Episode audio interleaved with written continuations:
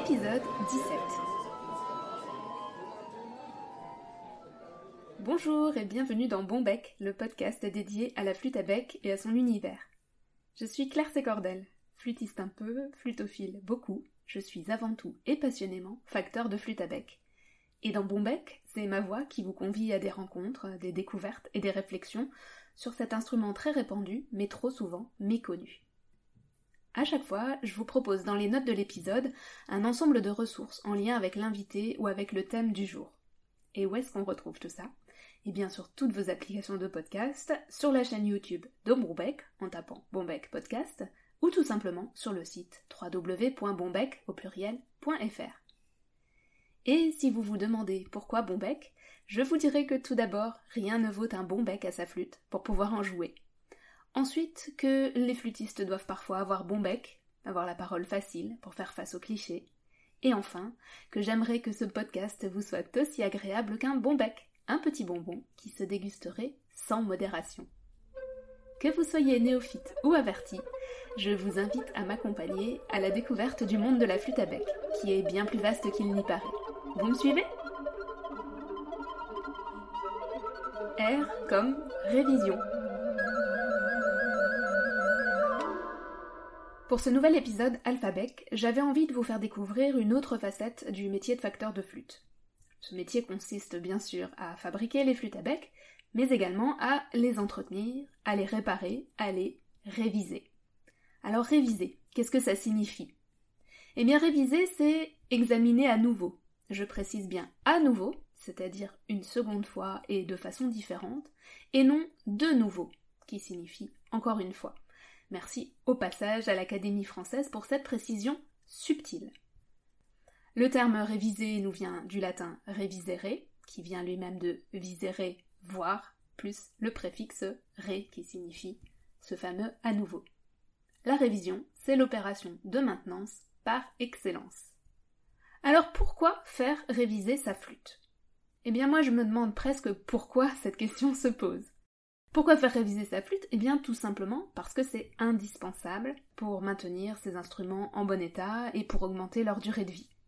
Je constate que malheureusement cette pratique n'est pas assez présente dans la culture des flûtistes à bec, alors qu'elle est beaucoup plus acquise pour l'ensemble des musiciens. Les oboïstes, les clarinettistes, les saxophonistes, tous les cuivres font régler et réviser régulièrement leurs instruments, les instruments à cordes retournent chez le luthier, les pianos doivent être aussi réglés, accordés, je ne parle même pas des orgues, bref, tous les instruments, c'est des règles à l'usage et ont besoin d'un suivi régulier. Au fond, c'est un peu comme votre voiture. Donc, chers amis flûtistes, faites réviser vos flûtes, y compris vos flûtes en bois de facture industrielle. Avant tout, le facteur va examiner la flûte, va la jouer, il va probablement aussi vous questionner, et puis il va poser un diagnostic pour votre flûte. C'est un petit peu comme chez le médecin. D'ailleurs, facteur rime avec docteur, n'est-ce pas? Puisque c'est votre instrument, c'est vous qui le connaissez bien, c'est donc vous qui êtes à même de dire ce qui vous chagrine. Alors ça peut être un son qui n'est plus aussi joli qu'au début, des soucis de bouchage de la flûte, une ou plusieurs notes désaccordées, des attaques difficiles, un joint arraché, un trou du pouce creusé, une clé qui dysfonctionne, parfois même une fente, défende, un accroc au bois suite à un choc, etc. Même si là on dépasse un petit peu le cadre de la révision et qu'on entre dans la réparation. Je tiens à préciser que même si vous êtes débutant, même si vous ne pensez pas avoir assez de pratique pour pouvoir déterminer précisément ce qui vous gêne sur l'instrument, il est sûr et certain que vous constatez des choses. C'est obligé. Au moins, vous avez des intuitions. Donc, faites-vous confiance. En fonction de vos demandes, le facteur va pouvoir déterminer les travaux à faire pour remédier à tous ces problèmes et donner un petit coup de gêne à votre flûte. Je vous propose de vous présenter les principales opérations qui peuvent être mises en place dans le cadre d'une révision. Tout d'abord, on va parler du nettoyage. Le nettoyage, c'est indispensable, et c'est d'ailleurs généralement la première ou une des premières opérations euh, qu'on fait sur l'instrument. Alors, qu'est-ce qu'il peut bien y avoir à nettoyer dans une flûte à bec? Alors, sans surprise, les zones les plus encrassées, c'est le canal, bien sûr, la fenêtre et les trous. Le canal est constamment soumis à la chaleur, à l'humidité du souffle, à l'action de la salive et à toutes les petites particules plus ou moins ragoûtantes que l'on peut y envoyer la plupart du temps bien involontairement. Rassurez-vous, c'est normal. Si la flûte n'est pas bien séchée, et même parfois lorsqu'elle est bien séchée, eh bien il s'y développe régulièrement des petites moisissures, des champignons, des mousses et d'autres joyeusetés qui finissent par obstruer le canal, gênant le passage de l'air et dégradant la qualité du son. Il n'y a pas de généralité. C'est un ensemble de facteurs qui inclut l'instrument, qui inclut le ou la flûtiste avec son jeu, avec sa salive, qui inclut aussi les conditions climatiques, etc.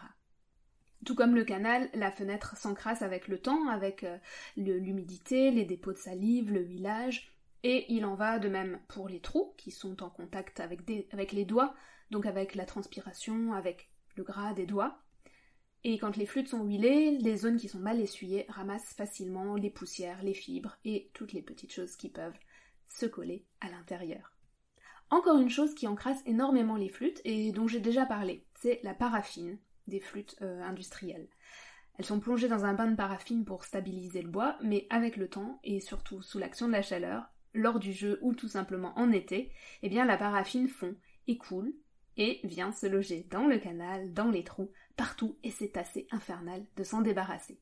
Donc, si vous voyez dans les trous de votre flûte un petit dépôt blanchâtre qui évoque une moisissure ou du salpêtre, c'est probablement simplement de la paraffine. Pour conclure sur le nettoyage, une petite chose amusante, c'est que la crasse participe au son de la flûte. Souvent dans le mauvais sens, donc en dégradant le son, mais parfois aussi dans le bon sens. Ainsi, il est judicieux de réfléchir à deux fois avant de nettoyer un instrument très sale mais qui sonne très bien. Une autre opération importante euh, lors de la révision des flûtes, c'est le passage des alésoirs. Je m'explique. Les alésoirs, ce sont les outils qui permettent de donner son profil intérieur à la flûte, autrement dit, qui permettent de réaliser le profil de la perce. Contrairement à ce qu'on pourrait imaginer, la perce des flûtes est rarement d'une conicité régulière, et les alésoirs permettent donc de mettre en forme toutes ces petites variations. Ce sont des outils complexes qui sont propres à la facture instrumentale, qui sont même propres à chaque facteur, puisque chaque facteur fait réaliser ou réalise lui-même ses propres alésoirs pour ses propres instruments. C'est entre autres pour cette raison que j'insiste toujours sur le fait de confier les flûtes à leur facteur, dans la mesure du possible bien sûr, pour toutes les révisions et pour tous les réglages nécessaires. Repasser les alésoirs dans le cadre d'une révision, ça permet de rectifier la perce des flûtes, qui a tendance à se déformer, par exemple à se rétrécir légèrement au niveau des joints à cause de la compression, ou encore à s'ovaliser à cause de la déformation naturelle du bois. Après le passage des alésoirs, c'est généralement flagrant, la flûte gagne en volume sonore, en stabilité, souvent on récupère aussi davantage de justesse. Parfois, sur des flûtes qui sont anciennes ou qui sont très déformées, vous avez peut-être déjà vu des flûtes qu'on dit bananées.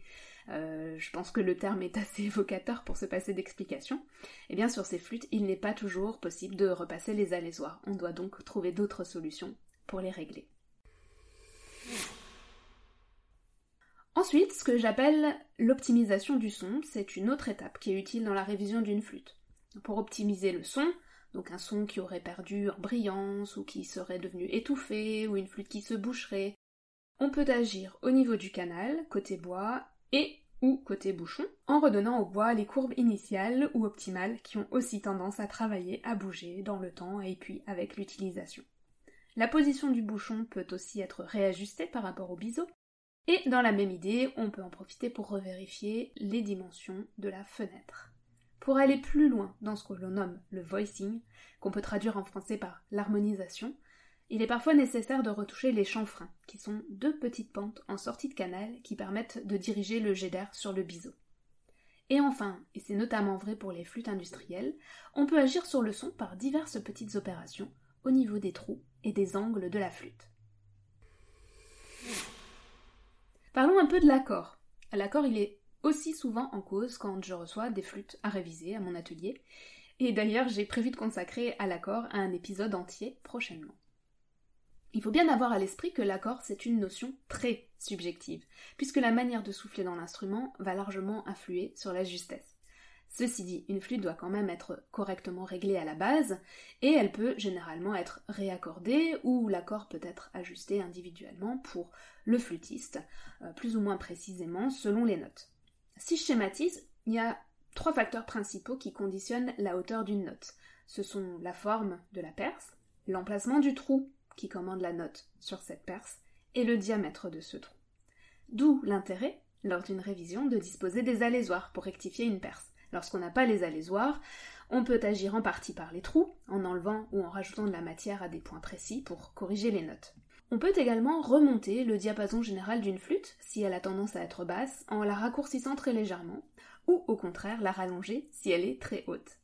On joue dans les deux cas principalement au niveau de la jonction entre le corps et la tête, soit en raccourcissant le haut du corps, soit en créant un petit anneau de bois qu'on va loger au fond de la mortaise de la tête pour rallonger la flûte et la maintenir en position tirée. Point suivant, qui est assez habituel dans une révision, c'est la vérification des joints et le remplacement si nécessaire. Les joints des flûtes doivent rester suffisamment forts pour être bien hermétiques pour éviter toute déperdition d'air à ces endroits, parce que qui dit déperdition d'air dit déperdition de son. C'est simple, si deux parties assemblées de votre flûte bougent, si l'emboîtement se fait trop facilement ou que le pied tombe tout seul lorsque vous jouez, alors c'est sûr, vos joints sont trop faibles et il faut se pencher sur le sujet. Alors, préférez-vous le fil ou le liège? Pour ma part, c'est le fil à 100%. Plus simple à manier, plus simple à ajuster, il permet aussi de régler soi-même ses joints en rajoutant ou en enlevant du fil selon les besoins, par exemple en fonction des conditions climatiques qui font gonfler ou se rétracter le bois. Personnellement, j'utilise du fil synthétique standard avec lequel je crée un fil épais et solide en amalgamant 6 brins avec de la cire d'abeille. Concrètement, je tends mon fil entre deux points fixes de mon atelier, qui sont distants environ de 4 à 6 mètres. Je fais trois allers-retours pour avoir 6 fils tendus côte à côte et je cire l'ensemble. J'obtiens donc un gros fil bien solide. Je l'installe et je l'ajuste ensuite manuellement sur le tenon de la flûte en le fixant par une petite ligature. Il y a bien sûr d'autres manières de procéder, et il y a même d'ailleurs peut-être autant de manières de procéder que de facteurs. Cette manière-là que je vous décris a l'avantage d'être facile et de ne nécessiter aucun matériel, vous pouvez l'utiliser facilement à la maison. Un des inconvénients du fil, c'est qu'il a tendance à resserrer un peu plus la perce au niveau du joint que ne le fait le liège, tout simplement parce qu'il est tendu et serré autour du tenon, alors que le liège n'est que collé. Pour pallier ce problème, il faut préférer le fil synthétique, comme je vous le disais avant, au fil de coton, qui a en plus tendance à rétrécir en séchant.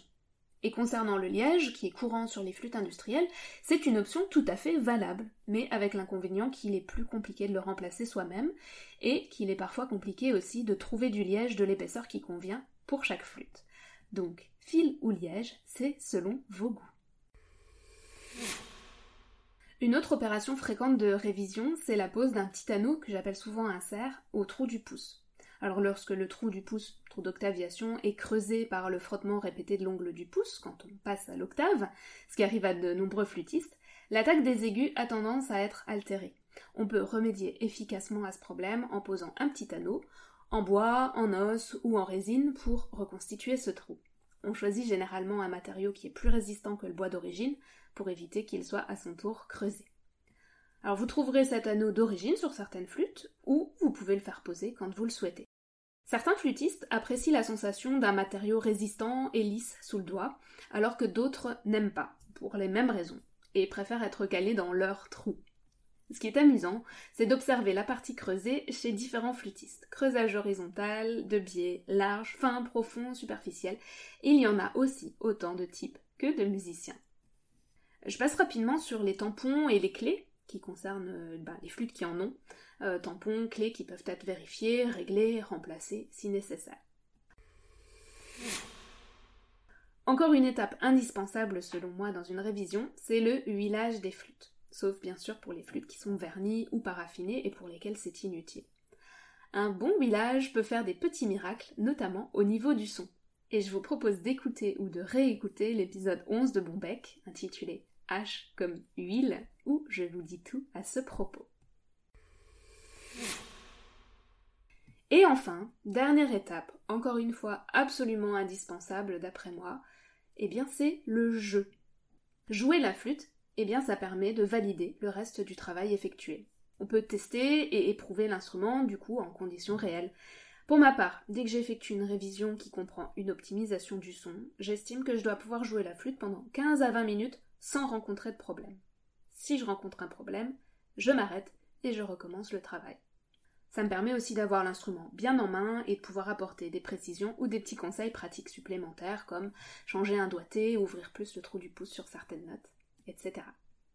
Voilà ce qu'on pouvait dire sur les opérations de révision qui ont lieu lorsque vous faites réviser votre flûte chez votre facteur ou que vous faites réviser votre flûte de facture industrielle chez son fabricant ou chez un facteur. Je vous propose à présent de répondre à quelques-unes de vos questions fréquentes concernant les révisions.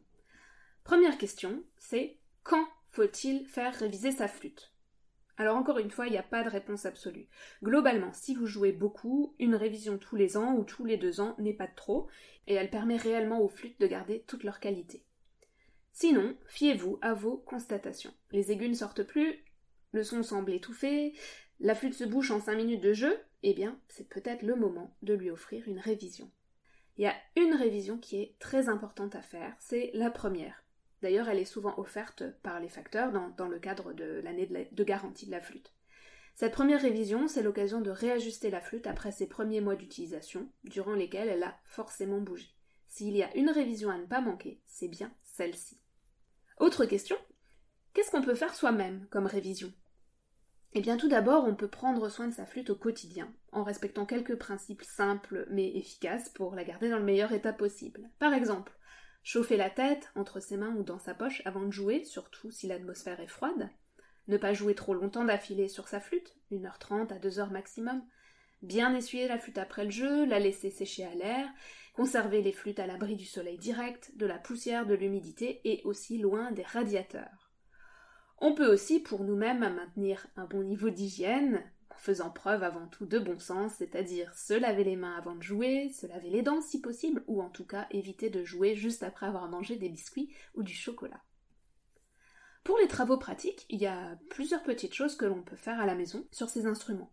On peut nettoyer sa flûte, par exemple avec un chiffon doux, imbibé d'alcool pharmaceutique, je vous conseille de toujours tester d'abord sur un endroit invisible de la flûte parce que certains vernis ou teintes partent avec l'alcool.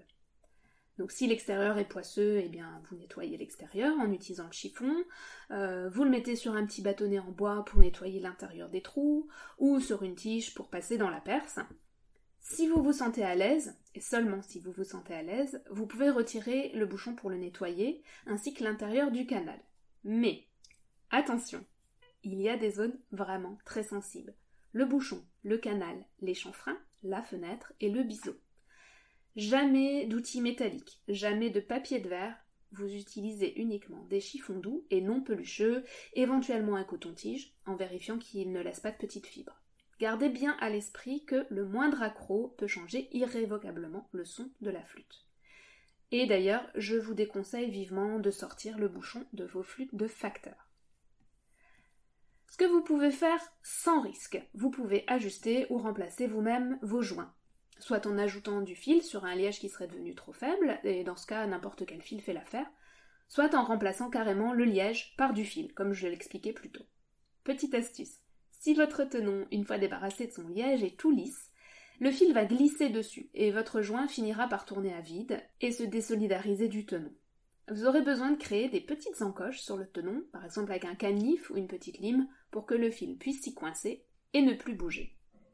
Autre astuce, n'emboîtez jamais directement deux parties de flûte en poussant. Faites toujours un mouvement de rotation, pas de mouvement de translation, uniquement un mouvement de rotation.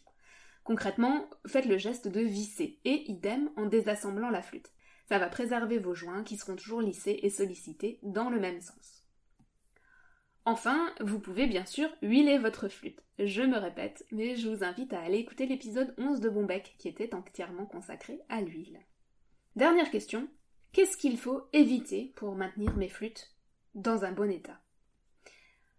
Je dirais qu'il faut éviter Premièrement, d'enfermer les flûtes dans leur étui juste après le jeu. Si on n'a pas le choix parce qu'on n'est pas chez nous et qu'on doit justement rentrer chez nous, eh bien on les ressort en rentrant à la maison et on les laisse sécher à l'air. Évitez aussi de laisser les couvillons avec le chiffon humide à l'intérieur du corps de la flûte. J'ai vu ça plusieurs fois. Évitez de jouer vos flûtes trop longtemps d'affilée, c'est vraiment mauvais. Les flûtes n'ont pas le temps de sécher, le bois reste gonflé, ça fait travailler le bois et ça dégrade les instruments beaucoup plus vite que la normale. Dernière chose à éviter, qui n'est pas la moindre, c'est de confier la révision, notamment tout ce qui concerne le son, à des réparateurs qui ne sont pas spécialisés dans les flûtes à bec. J'ai déjà vu vraiment des horreurs. Les flûtes à bec, c'est très particulier, vous les confiez à des gens qui sont spécialisés dans les flûtes à bec. Ce que je vous dis, ça concerne tout ce qui touche au son. En ce qui concerne les lièges, vous pouvez tout à fait les faire remplacer dans des boutiques spécialisées pour les instruments avant.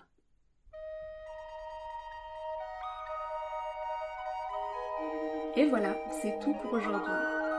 J'espère que cet épisode vous aura intéressé, j'espère qu'il vous aura renseigné et j'espère surtout qu'il vous aura convaincu, ou peut-être reconvaincu, de l'importance des révisions pour garder ces instruments dans le meilleur état possible et en profiter le plus longtemps possible. Vous pouvez écouter Bombec sur vos applications de podcast ou directement sur le site www.bombec.fr vous retrouverez dans les notes de l'épisode quelques liens vers des ressources supplémentaires. Et pour les personnes qui préfèrent YouTube, vous savez que Bombec y a aussi sa chaîne. Vous pouvez vous abonner au podcast ou vous inscrire à la newsletter du site pour ne manquer aucun épisode. Pour m'aider à rendre plus visible le podcast, le plus efficace, c'est de me laisser un commentaire ou un avis 5 étoiles sur Apple Podcast. Mais c'est aussi de partager sur les réseaux sociaux, Facebook, sur Instagram ou tout simplement dans la vraie vie, d'en parler à vos amis. Pour commenter, il y a les réseaux bien sûr, les commentaires et notes sur vos applications, le formulaire contact du site ou encore l'adresse podcast.bombec.fr. Vos avis et suggestions sont les bienvenus, vos messages m'encouragent beaucoup et merci vraiment pour tous vos gentils mots et vos gentils retours. Vous retrouverez cet épisode sous la lettre R, bien sûr, dans la catégorie alphabet, l'abécédaire des mots-clés du vocabulaire de la flûte à. Et je vous donne rendez-vous au prochain épisode pour découvrir qui a bon bec. Je vous remercie pour votre écoute et je vous dis à très vite